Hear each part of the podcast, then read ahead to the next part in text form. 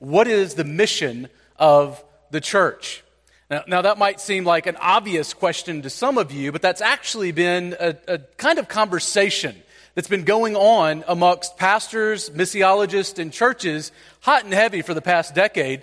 And there have been a number of different answers that have come out. In fact, in Transforming Mission, David Bosch writes that since the 50s, there's been a remarkable escalation in the use of the word mission amongst Christians. And this went hand in hand with a significant broadening of the concept, at least in certain circles. Now, mission once meant to send Christians cross culturally to evangelize non Christians and plant churches. That is a, a, traditional understanding of mission. But today, mission can mean all sorts of things. And you might have heard this that uh, mission is to revitalize a neighborhood, or to renew the city, or to eradicate poverty, or care for the environment. In fact, this conversation took on so many different forms that it led to Stephen Neill to respond that if everything is mission, then nothing is mission. Of course, Chris Wright quickly quipped back, actually, if everything is mission, everything is mission. Well, that helped clarify things, didn't it? Well, I think Keith uh, Ferdinando uh, really is helpful here because he laid out four different ways that people look at mission. And I wanted to share those with you, uh, not to confuse you or bog you down, but just to give you a, a kind of understanding of the ways that people are looking at this word from different angles. And there's some truth in all of them, though I don't think all of them are true. So the, the first is the Missio Dei vision of mission.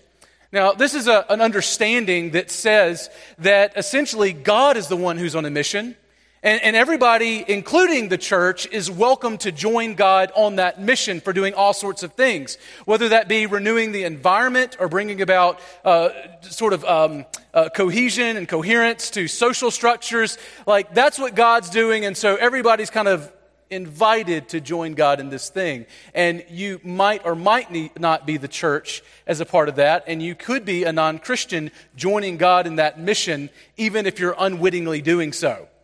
Uh, there's a second way that people talk about mission that is the cultural mandate. Now, this comes from Genesis 1 26 to 28. And this is a vision of mission that comes from where God tells Adam and Eve that they are to uh, essentially exercise dominion over the earth, to take and subdue it. And so here the difference is, is it's the church that is actually called to do those things, to bring about um, the alleviation of poverty and uh, to bring about uh, social justice. These are things that the church is invited to do along with the purposes of redemption. There's a third way uh, that they describe it, and that is social action. Now, this is a little bit simpler. They say basically there are two purposes of the church uh, that is, social justice and the gospel or evangelism. And, and, and, social justice and evangelism are kind of like the two wings on a bird, and you have to have both of them to take flight. Well, the last one is uh, one that I would say uh, is what I understand to be more biblical. Not to say that aspects of all that I just described are, are, are, are somewhat true in some ways. There are aspects of each of these that are important. But I would say that all of them fail, and they fail in this point, and that is the point of priority. Where do we put our priority as the church? What is the unique thing that God has raised up a people to do this side of the cross until Christ returns? And I think this fourth view answers that. It is the traditional understanding that making disciples of all nations is the essential, exclusive content of mission. Now, just again to be clear, disciples of Jesus care about injustice. Uh, but even more, we know that they're called not just to care about injustice, but to go beyond that and to actually love their neighbors. So that uh, it's not just like try to alleviate injustice, but it's actually to promote the love of God that has been shown to us in Christ. And part of being a disciple is learning to think with the mind of Christ as individual Christians in such a way that we are able to exalt Christ in every sphere of our lives, both public and private. So the question of the above isn't really an issue of importance as much as it is priority. The priority of the proclamation of the gospel. Now, I heard a great illustration this week that just really helped me connect with this. Uh, I don't know if you realize this, but IHOP is actually considered, has actually considered changing its name to IHOB. They are changing the P to a B to represent instead of pancakes, which they do very well, burgers, which they don't do very well. Now, here's, I think, the illustration and connection point. We just want to make sure that what we are known for is not that we don't do certain things, but that we have a priority of doing the thing which we uniquely do well, which is proclaiming the gospel. It is the church of God that has been called to do that. So we want to keep our name as the International House of Preaching the Word of God, right? Now, the church must never lose the focus on the mission of proclaiming a cross centered gospel. And I believe that Jesus draws attention to this in a familiar text to us, Matthew 28 16 to 20. So we've been there before in this series. We're going back. We're going to speed through some things that we've covered. We're going to highlight other things. That's what we're going to do in this message. And here, what we're going to find in Matthew 28 is this that Jesus sends his church on mission to make disciples of all nations through gospel proclamation. That's what God has called us to. Sending his church on mission to make disciples of all nations through gospel proclamation. Now, we see this first in verses 16 to 17, and I just want to spend a, a, few seconds, a few minutes thinking about this question Who does God send on his mission? Because I think that's important. Like some of us trip up right here when we don't understand who it is that God sends on his mission. Uh, now, look with me again in Matthew 28. We're going to look at verses uh, 16 to 17. We're going to read there from the Word of God. Matthew 28, Begin with verses 16 and 17. This is what the Word of God says. Now, the eleven disciples went to Galilee to the mountains to which Jesus had directed them. And when they saw him, they worshiped him, but some doubted. Now, you might remember sort of coming up to this very point, Mary Magdalene and the other Mary had gone and told the disciples, You need to meet Jesus in Galilee. And we didn't get GPS coordinates for exactly where that is. And we don't exactly know what mountain it is that Jesus is meeting with the disciples on. In fact, if you read through Matthew, you'll remember that Jesus spends a lot of time on mountains. In fact, as you read through, you'll notice that he met Satan on a mountain in chapter 4. He preaches the Sermon on the Mount in chapter 5, fed 5,000 from a mountain in chapter 15, and then, of course, he, we had the Mount of Transfiguration in chapter 17, the Mount of Olives teaching in chapter 24. And here, Matthew concludes with Jesus yet again on what? A valley. No, it's a mountain. And on this mountain, we find him speaking with a kind of unprecedented authority. Now, this could be the Mount of Beatitudes where he began his ministry, but we don't know. But here's what we do know. And I, I love what commentator Frederick Bruner says here in his insight on these disciples that Jesus is speaking to. He says this the number that he gives here, the number 11, it limps. It is not perfect like 12. And Matthew sees Jesus commanding a defective 11. Uh, do you see it? Even saying the number 11, it, it reminds us that it's not quite the dozen that Jesus began with. We are reminded of Judas, who actually sold out Jesus and then took his own life. It is a hobbled group that has come before Jesus on this mountain. 11 actually, I believe, calls the great and great commission into question, doesn't it? I mean, is this the, the church that Jesus promised to build in Matthew 16, 18, where he told Peter and the other disciples that the gates of Hades or death will not prevail against it? Seems like it's already winning. And yet, here what we find is, is because Judas is dead and Peter ran off, it is a deficient group. And then verse 17 doesn't exactly bolster our confidence anymore. Uh, notice that Matthew says, and when they saw him, they worshiped him. That's a right response. And then why did he have to add this? But some doubted. I mean, good, you know, a pastor would probably want to cover that kind of thing up. Weakness. Like, let's cover up weakness and deficiency. You know, our, others, when they look at this, they actually, as they look at this doubt, argue that the some that doubted may speak of another group who was there and not disciples of Jesus. In other words, the, the disciples worshiped Jesus while others present doubted, not like the perfect worship of those disciples who all through the Gospels look like winners, right? But I don't think so. See, I think it's much more likely here in context that Matthew is intentionally highlighting, highlighting an important reality about the nature of these disciples that many of us can relate to. Now, you might be asking, why did Matthew have to put that in here? And I believe this is the answer. He put it in there for you and me. We needed this doubt. We needed to see imperfect disciples because catch this. Jesus, he didn't just come to rescue sinners. He came to employ and deploy them on his search and rescue mission. He came to use failed, flawed, imperfect sinners to the glory of his name to make much of him. So before we ever get to the what of mission, we need to talk about the who. Now, I, don't know about you, but it's hard for me to relate to a Peter that preached at Pentecost or, or to John who visited heaven.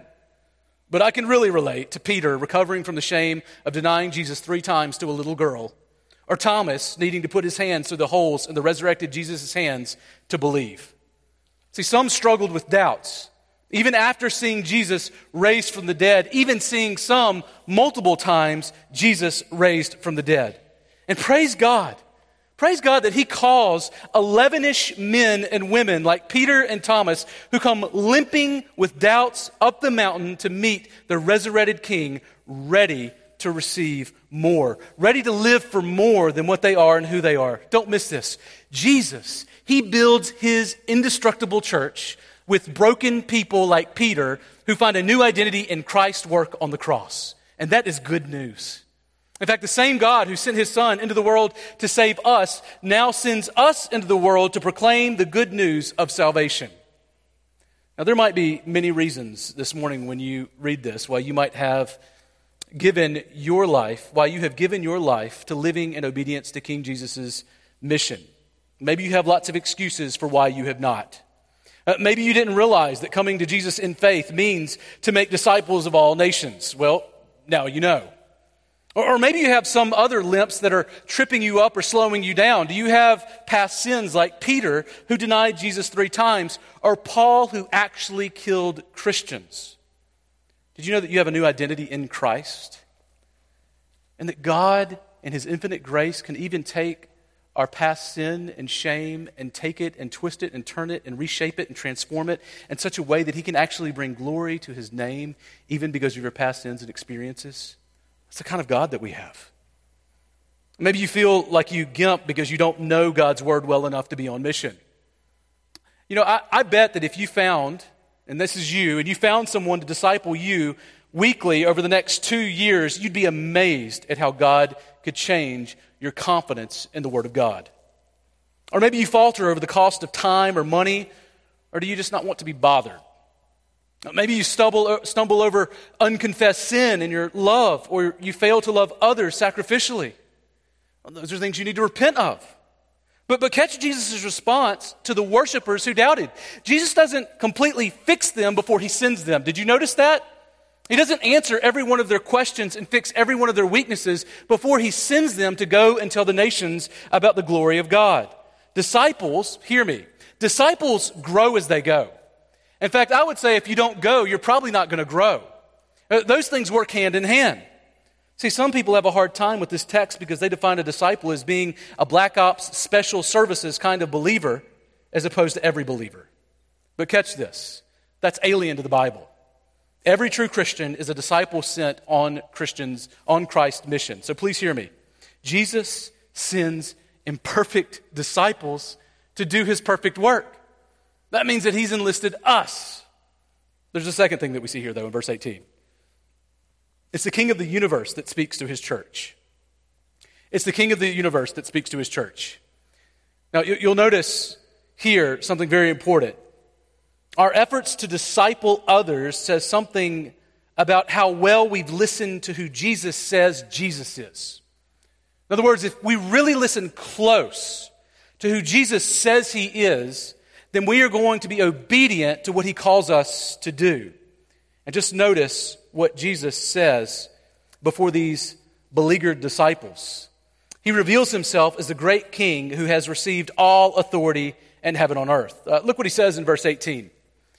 He leads with saying this All authority in heaven and on earth has been given to me. Now that means that he is saying, I am speaking with a kind of authority that is otherworldly.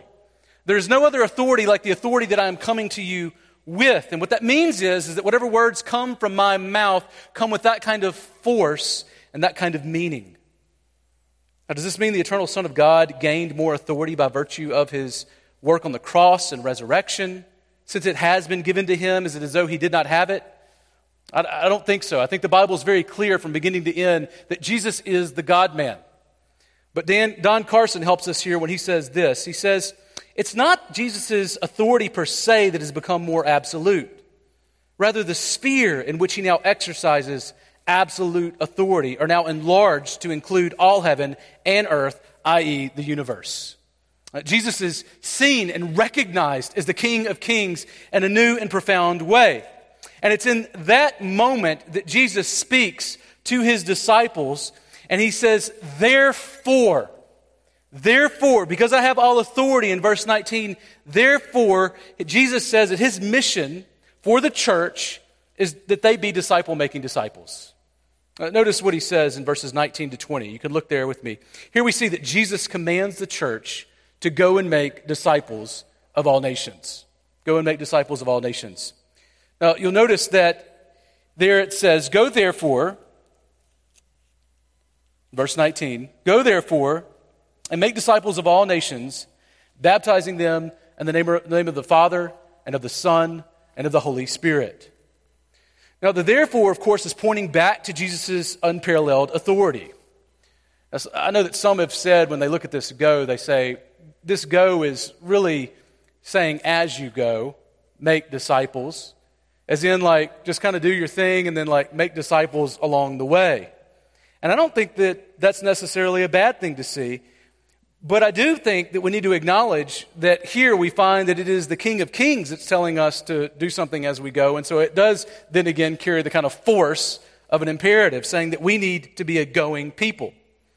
See, Jesus didn't, uh, didn't Jesus lead with all authority on heaven and earth that has been given to him? And if that's true, then that therefore carries that kind of cosmic weight. And Jesus' cosmic authority actually propels ordinary Christians to become part of Jesus' mission to make disciples of all nations. Imagine how nuts that must have sounded to a number of disciples who probably never traveled more than 100 miles from home. You're going to reach the nations with the gospel of Jesus Christ. And this is almost 2,000 years before we would even have the iPhone 7, 8, 9, or 10. This is uh, 2,000 years before Delta would first take their flight out of Israel. And, and, yet, here what we find is, is that he is saying, You are going to, through you, I am going to make the good news of my kingdom known to everyone. I mean, this really sounds like the trailer to the original Mission Impossible. Who could do this? Well, we know that we can't do this by ourselves. That's really clear. But God can. And part of being a disciple is joining God's mission of reaching the lost. So hear me. This call is going to challenge and be challenged by the individualism that is so part of our nature at every point. You know, our age recoils at thinking of others, especially those who are different than us. Uh, we, we, we hate to be put at inconvenience or, or to be put out of the way. But the call to make disciples is going to cost us time and money and comfort and our individual pursuits. In fact, I, I, sometimes feel like as a minister of the gospel, my office ought to say, He who embraces the awkward every day in all kinds of different crazy ways, get ready for it. I tell my interns all the time if you're going to be a minister of the gospel, you need to get really comfortable with awkward. If you're going to love people, you need to be able to embrace awkward and make it seem normal because guess what? It is. We are, by nature, after the fall, an awkward people who need God's grace at every point. And Jesus commands here, his command means that Christ's authority, not self centered desire, propels our lives to look to love our neighbors and the neighborhood just got a lot bigger. Because it is the nations that we are called to love. And Jesus' command to this group of Jewish Christians couldn't have been more uncomfortable. They were to go to the Gentile nations and make them followers of King Jesus and members of his kingdom. Now, here's what that means we seek to make disciples of our families in our context, of our church members, of our coworkers, and people that we don't know yet, and places that we haven't yet been. That's what God calls us to do. To think about others who do not know Christ and opportunities that we have to display Christ and to make disciples of those people. And Jesus says here that there are a couple of priorities in making more disciples. Notice he says, Go therefore and make disciples. That make disciples is the one main verb. And there are two participles that hang off of it and tell us how that we make disciples. The first is this by baptizing them in the name of the triune God. Now, we, we saw this, we see this in verse 19. We covered this uh, just a few weeks ago. But just be reminded that when Matthew talks about baptism, and Matthew talks a lot about the kingdom of God, baptism pictures entrance into God's kingdom with God's king and God's people. And this is seen most clearly, if not exclusively, this side of the cross in the local church. The local church is where you see God's kingdom this side of the cross on earth most clearly, if not exclusively so that people from every tribe, tongue, and nation join God's kingdom and King Jesus' mission of making disciples. Uh, that's why you were baptized into the name of the triune God. You were joining something much bigger. So when you're bapti- getting baptized, it's actually a lot more like enlisting. You are enlisting in the mission of God. But there's a second thing that we see here in verse 20, and that is that disciples also teach other disciples to observe Jesus' commands. Now, Jesus says that the second part of disciple making is teaching them to observe all that I have commanded you. That includes proclaiming, that includes protecting, and that includes displaying. If we're going to make disciples and teach them to observe all that God has commanded and that Jesus has commanded, that means that we're going to have to proclaim, protect, and display. Now, proclamation is central to disciple making. And that's the argument that we're making throughout. See, the spoken word of the gospel causes us to be born again as disciples of Jesus. In other words, that first move that you make towards God was actually ignited and initiated by your hearing of the word of God, the gospel, the good news of what Jesus Christ had done. So proclamation is, is where it begins. But we also know that it's not only where it begins because uh, we find elsewhere that it is something that continues to work in our lives. In fact, we find in 1 Peter 1:23 that Peter tells us that we have been born again, not of perishable seed, but of imperishable seed through the living and abiding word of God. It's the word of God that caused us to be born again. Acts 4:12 also tells us there is salvation in no one else, for there is no other name under heaven given among men by which we must be saved.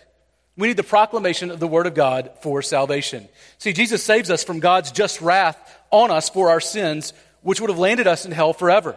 That, that's the right consequence for our sins. I love what uh, R.C. Sproul says because it's so clear. He said this in his famous book, Saved from What? His answer was really short and clear and helpful. He says, We have been saved by God from God. And that's the truth of the gospel. We deserve the just wrath of God, but in His infinite mercy, He sent His Son to save us. Proclamation of the gospel brings new birth, which in turn causes us to be a proclaiming people. So the word that gives us life also becomes the thing that our life is about. So you'll notice that we began our churchology series in 1 Peter 2 9, where Josh Griever told us how God has, uh, has called us as a chosen race for this purpose that we may proclaim the excellencies of Him who called us out of darkness and into His marvelous light. In other words, baptism doesn't just picture union with Christ and His church, but His mission. So, baptism, here again, is like being enlisted in God's mission of proclaiming Christ and teaching others to observe all that Jesus has commanded. Isn't that what the resurrected Lord did in Luke 24 27? Didn't Jesus, when he came back, teach people about himself and how all the Bible points to him and makes much of him? You, remember that on that road to Emmaus in Luke 24 27, that his evangelistic model, his model of discipleship, was to begin with Moses and all the prophets and interpret to them in all the scriptures the things concerning himself. So, if Jesus has got limited time between the resurrection and the ascension, what does Jesus spend his time doing? Teaching disciples about who he is and what that means for their lives. And, brothers and sisters, if that is what Christ is spending those few days that he has between the lines, that is exactly what we ought to be thinking about spending our lives about. God has called us to make much of Christ and show that he is the Messiah, the King, the Savior that others need. Displaying the power of the gospel is critical to disciple making. So that when we think about proclaiming the gospel, we need to know that the church is not being serious about the mission of proclaiming the gospel if they're not serious about living and loving like Jesus. We need to proclaim the gospel. Uh, but not only do we need to proclaim it, we need to protect it. Now, here's one area where I, I just am really struck when I look at a number of churches, and particularly when I hear sermons on TV. I'm not saying all sermons on TV are bad. But so often when I hear the word dealt with in these other contexts, I think that the church, and many churches, have lost a heart for protecting the Word of God and making sure that the gospel is true in accordance with what the Scriptures say. And if we really believe that the true gospel is the only way to salvation in Christ, then, then this is a serious deal. And I don't, I don't know that I feel or sense that some churches take it seriously enough. 1 Timothy 3.16 says this of the nature of what the church is. He describes it as this, the pillar and buttress of truth. Now, you know what a pillar is? A pillar is something that holds something up. A buttress is something that holds something out. And so here we see this image that the church is really to hold up the truth the truth of the gospel of who Christ is, and hold out anyone who might come in, wolves or others, who might compromise that truth, change, distort it, or add to it. And yet, so many churches are just kind of like, hey, we just want to affect people and influence people and help them make them feel spiritual. And we're not really so important with whether or not we are saying what the Word of God says. And brothers and sisters, if we're not taking the Word of God seriously, we might be signing tickets to hell on a daily basis. If we take the gospel seriously, we know that there is no other way by which man, woman, and child might be saved before a holy and righteous God because we deserve judgment, but God is infinitely good and He has given us the way. But it is a way, it is the way. There is no other. We need to make sure that we're protecting the gospel for the good of others. But not only do we protect it, we need to display the power of the gospel in disciple making. Now, I know that when some people talk about the gospel is being gospel proclamation is being central to the mission of the church others are like well you feel a little bit like a, a you're advocating a talking head right let me just say really clearly we are by no means saying that we believe in a cheap kind of gospel that doesn't always result in changed and transformed lives we believe in a gloriously powerful gospel that comes with the Holy Spirit and that changes people, and we see that happening all around us. I'm excited about all of the testimonies of God's grace here at Trinity Bible Church. We don't believe in another gospel than that. But we need to make sure that we, at the same time, are remaining absolutely vigilant that we are believing in the true gospel of the Bible. Now, that said, when some people talk about incarnational ministry, on the other hand, they seem like sometimes they might underestimate the uniqueness of Jesus as the Christ, right? In fact, Michael Horton had this article where he was talking about incarnational ministry, and he said, It almost seems like some people who talk about this have a Messiah complex where they don't understand that Jesus was king and the God man, and they're not. Well, I just want you to know I know that I'm not Jesus. In fact, if you've ever been on Jesus' mission, you quickly figure out that you are not Jesus. Because you realize, don't you, if you've tried to share Christ with others and you've tried to encourage them and you've tried to step into the mess of their lives and point them to the, the, the kind of uh, help that's only available in Christ, you know, you know that you need Jesus because you're not Jesus, right? Amen? Like, if you've really tried to help people, you know that. I'm not infinite.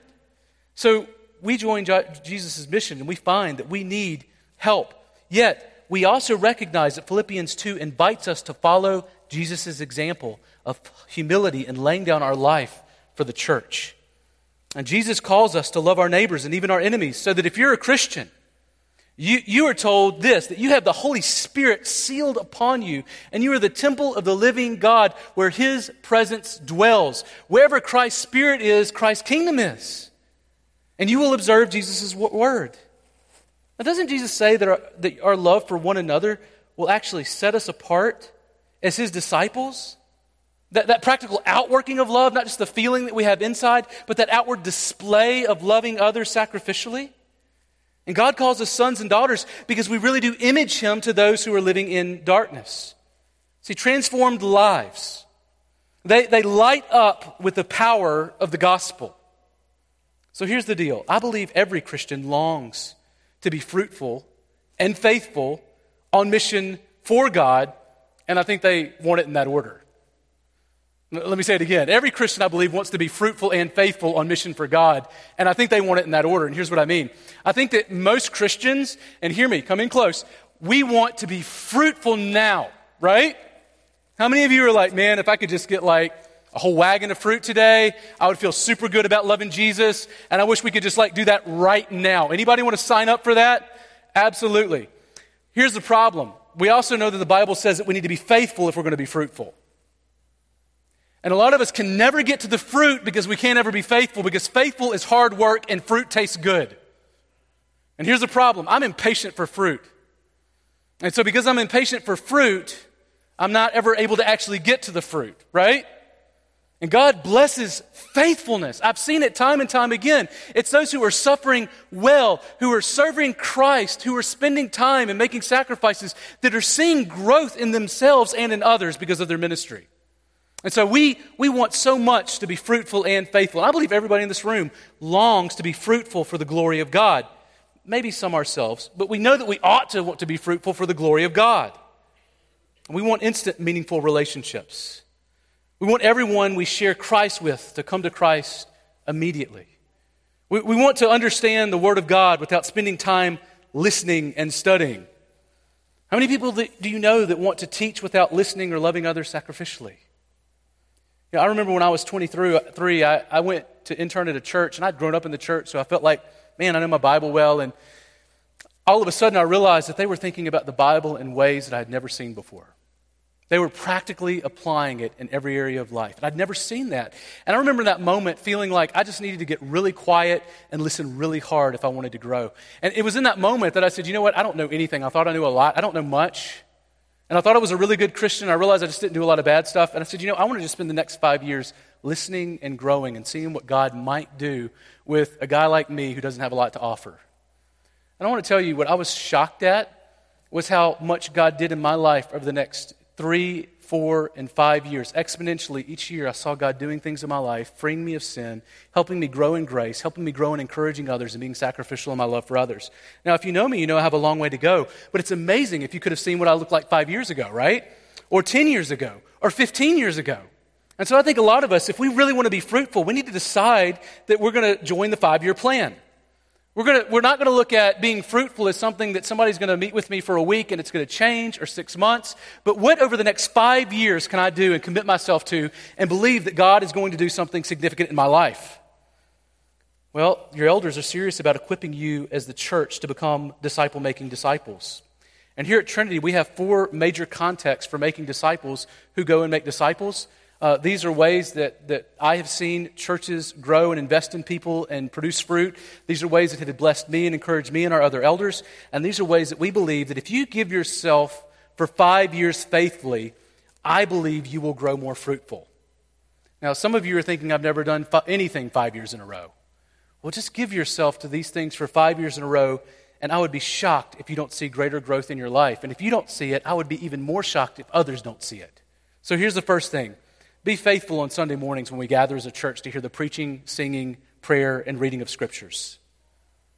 See, the Holy Spirit is knitting us together and shaping us in gathered worship. Hebrews 10 19 to 25 is very clear that we are called as disciples to gather, and all the more as we see the day approaching. And as far as I can tell, we are closer to the Jesus, the Jesus' return than they were when they said that in Hebrews 10. And so we should be gathering more, but especially on Sunday mornings as we are worshiping together. Second, community groups. They meet every week or every other week here at Trinity, typically in people's homes, and they are meant to offer a level of intimacy that you don't get in a normal service. Now, these, these groups typically go through the text that we've preached on Sunday uh, and are meant to offer a context where you, as our members or our other visitors, can discuss how God's Word applies to your life, where you can share life with others. and seek God's face in prayer together. Now, three years ago, uh, these were closed, but we opened them up. And the reason that we opened them up to visitors is because we want to offer a context where Christians can learn about hospitality. You know, how are you going to learn to be hospitable if you haven't actually seen other Christians be hospitable? And community groups are a great opportunity for that. You can make disciples showing them what does it look like to welcome someone who is an outsider in.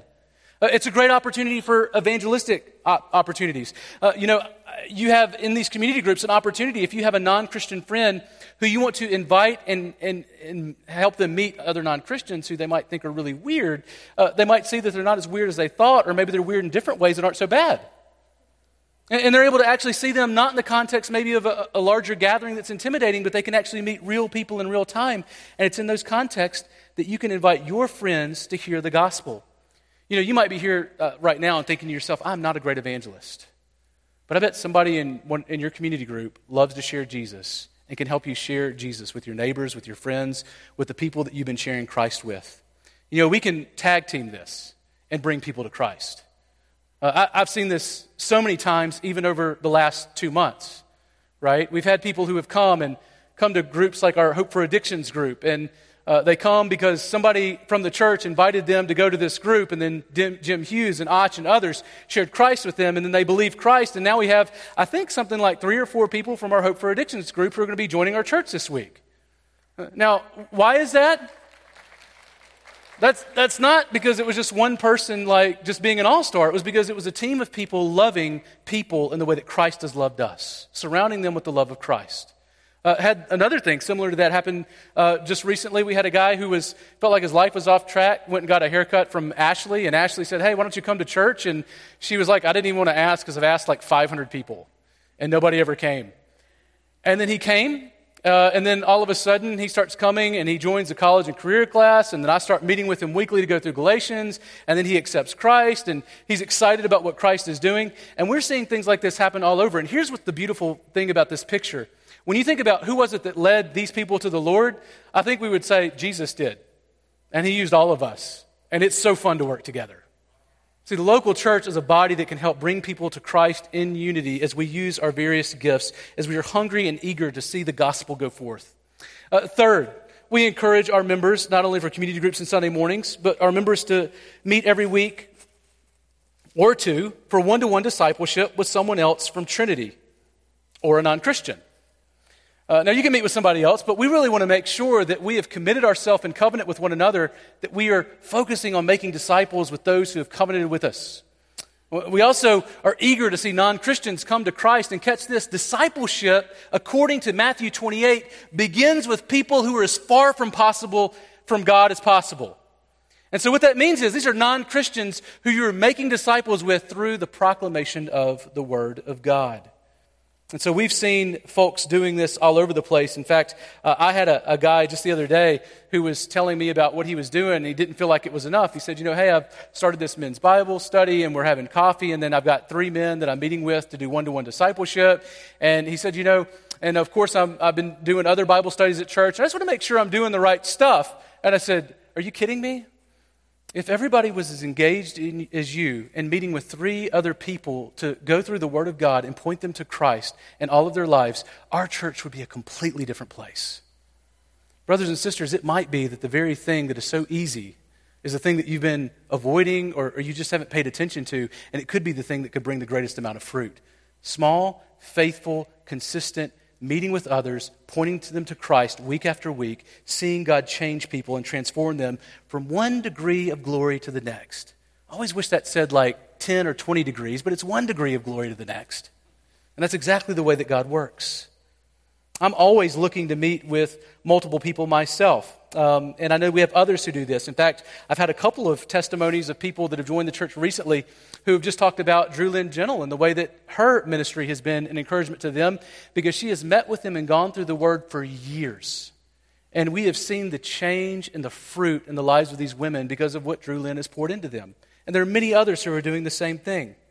So seek to meet with someone else. Be excited when you find a non Christian who's actually willing to sit down and read the Bible with you. And pray that God would bring more fruit in your life. Fourth, We have equip classes that are aimed at Christians looking to grow in discipleship, making disciples, or even pursuing pastoral ministry. Why?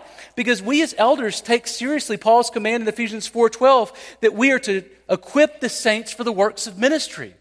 See, we believe that if we're going to reach our neighborhoods, we need to reach you. That if you are changed, then you will change. We can change together the world.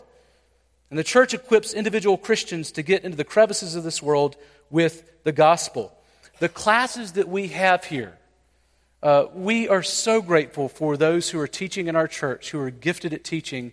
They are equipping you at a high level that we cannot always be promised we will have to be able to share the gospel with others. And you need to take advantage of those classes if you want to grow in your ability to make disciples. Now, I, I know that some people at, at Trinity um, have said they struggle to connect from time to time. Most people say we're a loving church. Uh, I had a call last week from somebody who was like, Man, I, have been here for a little while and we're struggling to connect. We've only had like one elder invite us over uh, to their home, and we just want to have a kind of church that is like a family. D- don't y'all want a church like that? Isn't that, is, is it just me and them? And is that kind of, yeah? I think that here's the deal. Like, we all want a church to be like that, but we don't really want that to rest on our shoulders to have to create that. And what I would encourage you to do today is just say, you know what? I want a church like that, and that's not going to happen until I change individually. So, can I just ask each of you if you would just prayerfully consider having another family over to the church and you get like bonus points if it's somebody that like you've never had over before? Anybody willing to like do that with me? I'm asking you to pray about it. Can I get nobody's going to pray with me on this? I'm going to like guilt trip you into this, and I believe it's the Holy Spirit. So, like, it feels weird, it's good. Uh, more hands. I need, I'm, I'm just looking for like 20, 30. Okay, now, really? Y'all are going to pray with me about that? I'm going to do it, or y'all going to do it? Like, I do it, but I love it, but I want you to love it. Guys, that's a great first step in making relationships with people where you can enter into disciple relationships, and it's just that natural. It might feel weird, but if it feels weird, it's good. It means you're doing the right thing. And that's the opportunity, the context that you can have in somebody's life to start to make a difference, to have a voice in their life to point them towards Christ. So let's do that together. Now, if you're one of those that's like, man, I'm having struggling, uh, trouble connecting, uh, I would also say this to you. Or, or if you're struggling to connect, are you engaged in a community group and coming faithfully on Sunday mornings? Have you sought someone to meet with one to one?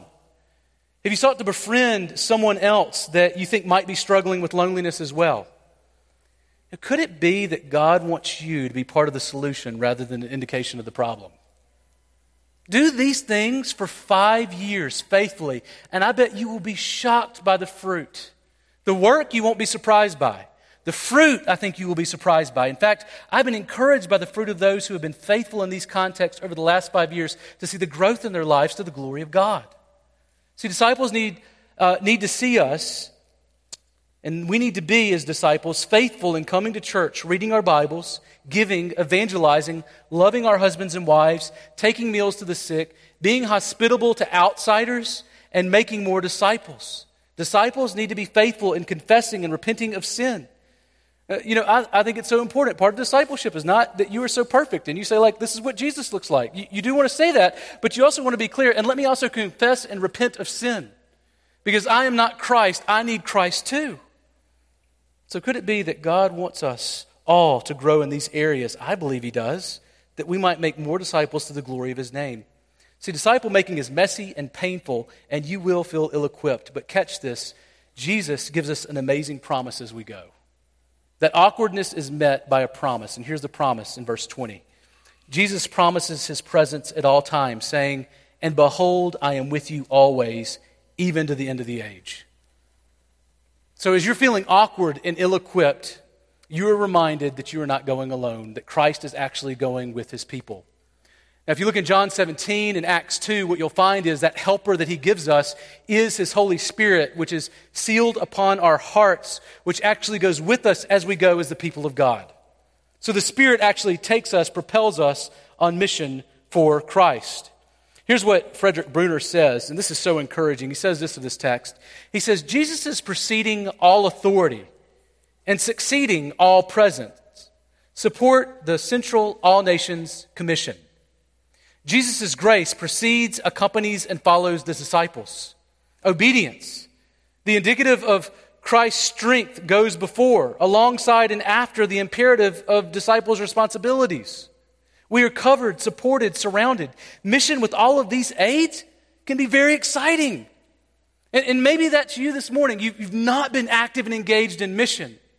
And it stunted your growth, but it's also discouraged you. And it's because you forgot about all of the resources that are available to you in the scriptures as you go. See, this mission is greater than anything in the history of humanity, and it seems so ordinary and hard.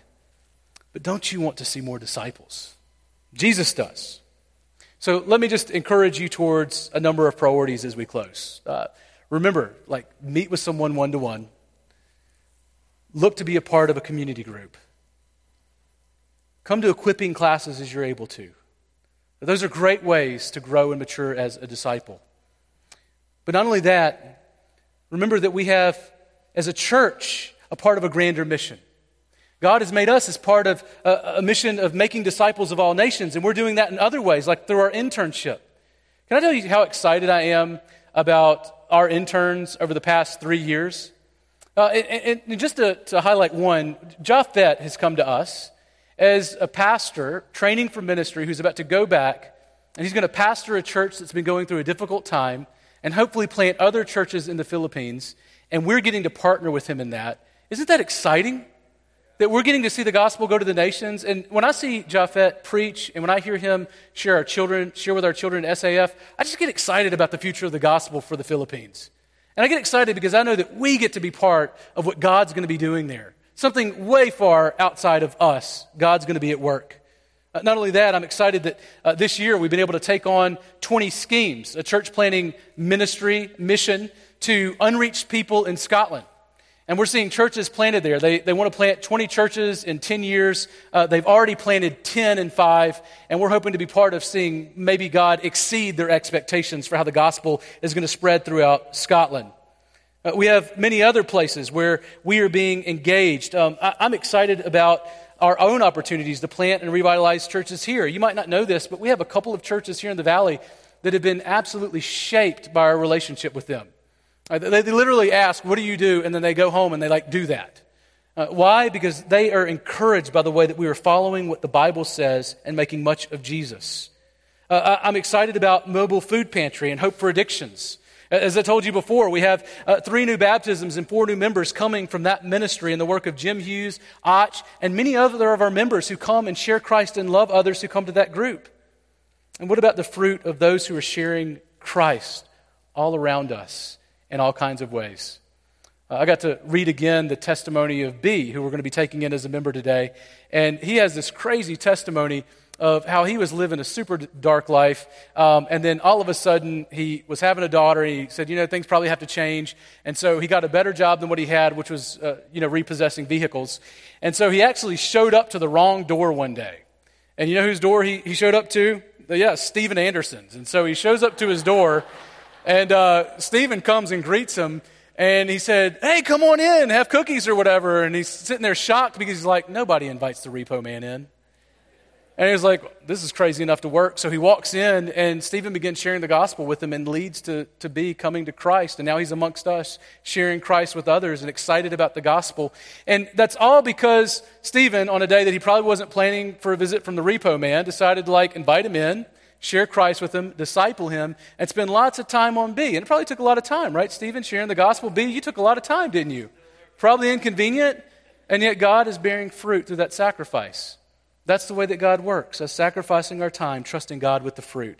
We're going to hear other testimonies of God's grace at our, our meeting in just a minute, so I'm not going to uh, sort of uh, ruin all the, the highlights. But all I can say is, is God has called us to make disciples through the proclamation of the word. And I am thrilled at the way that God is actually doing that here amongst us.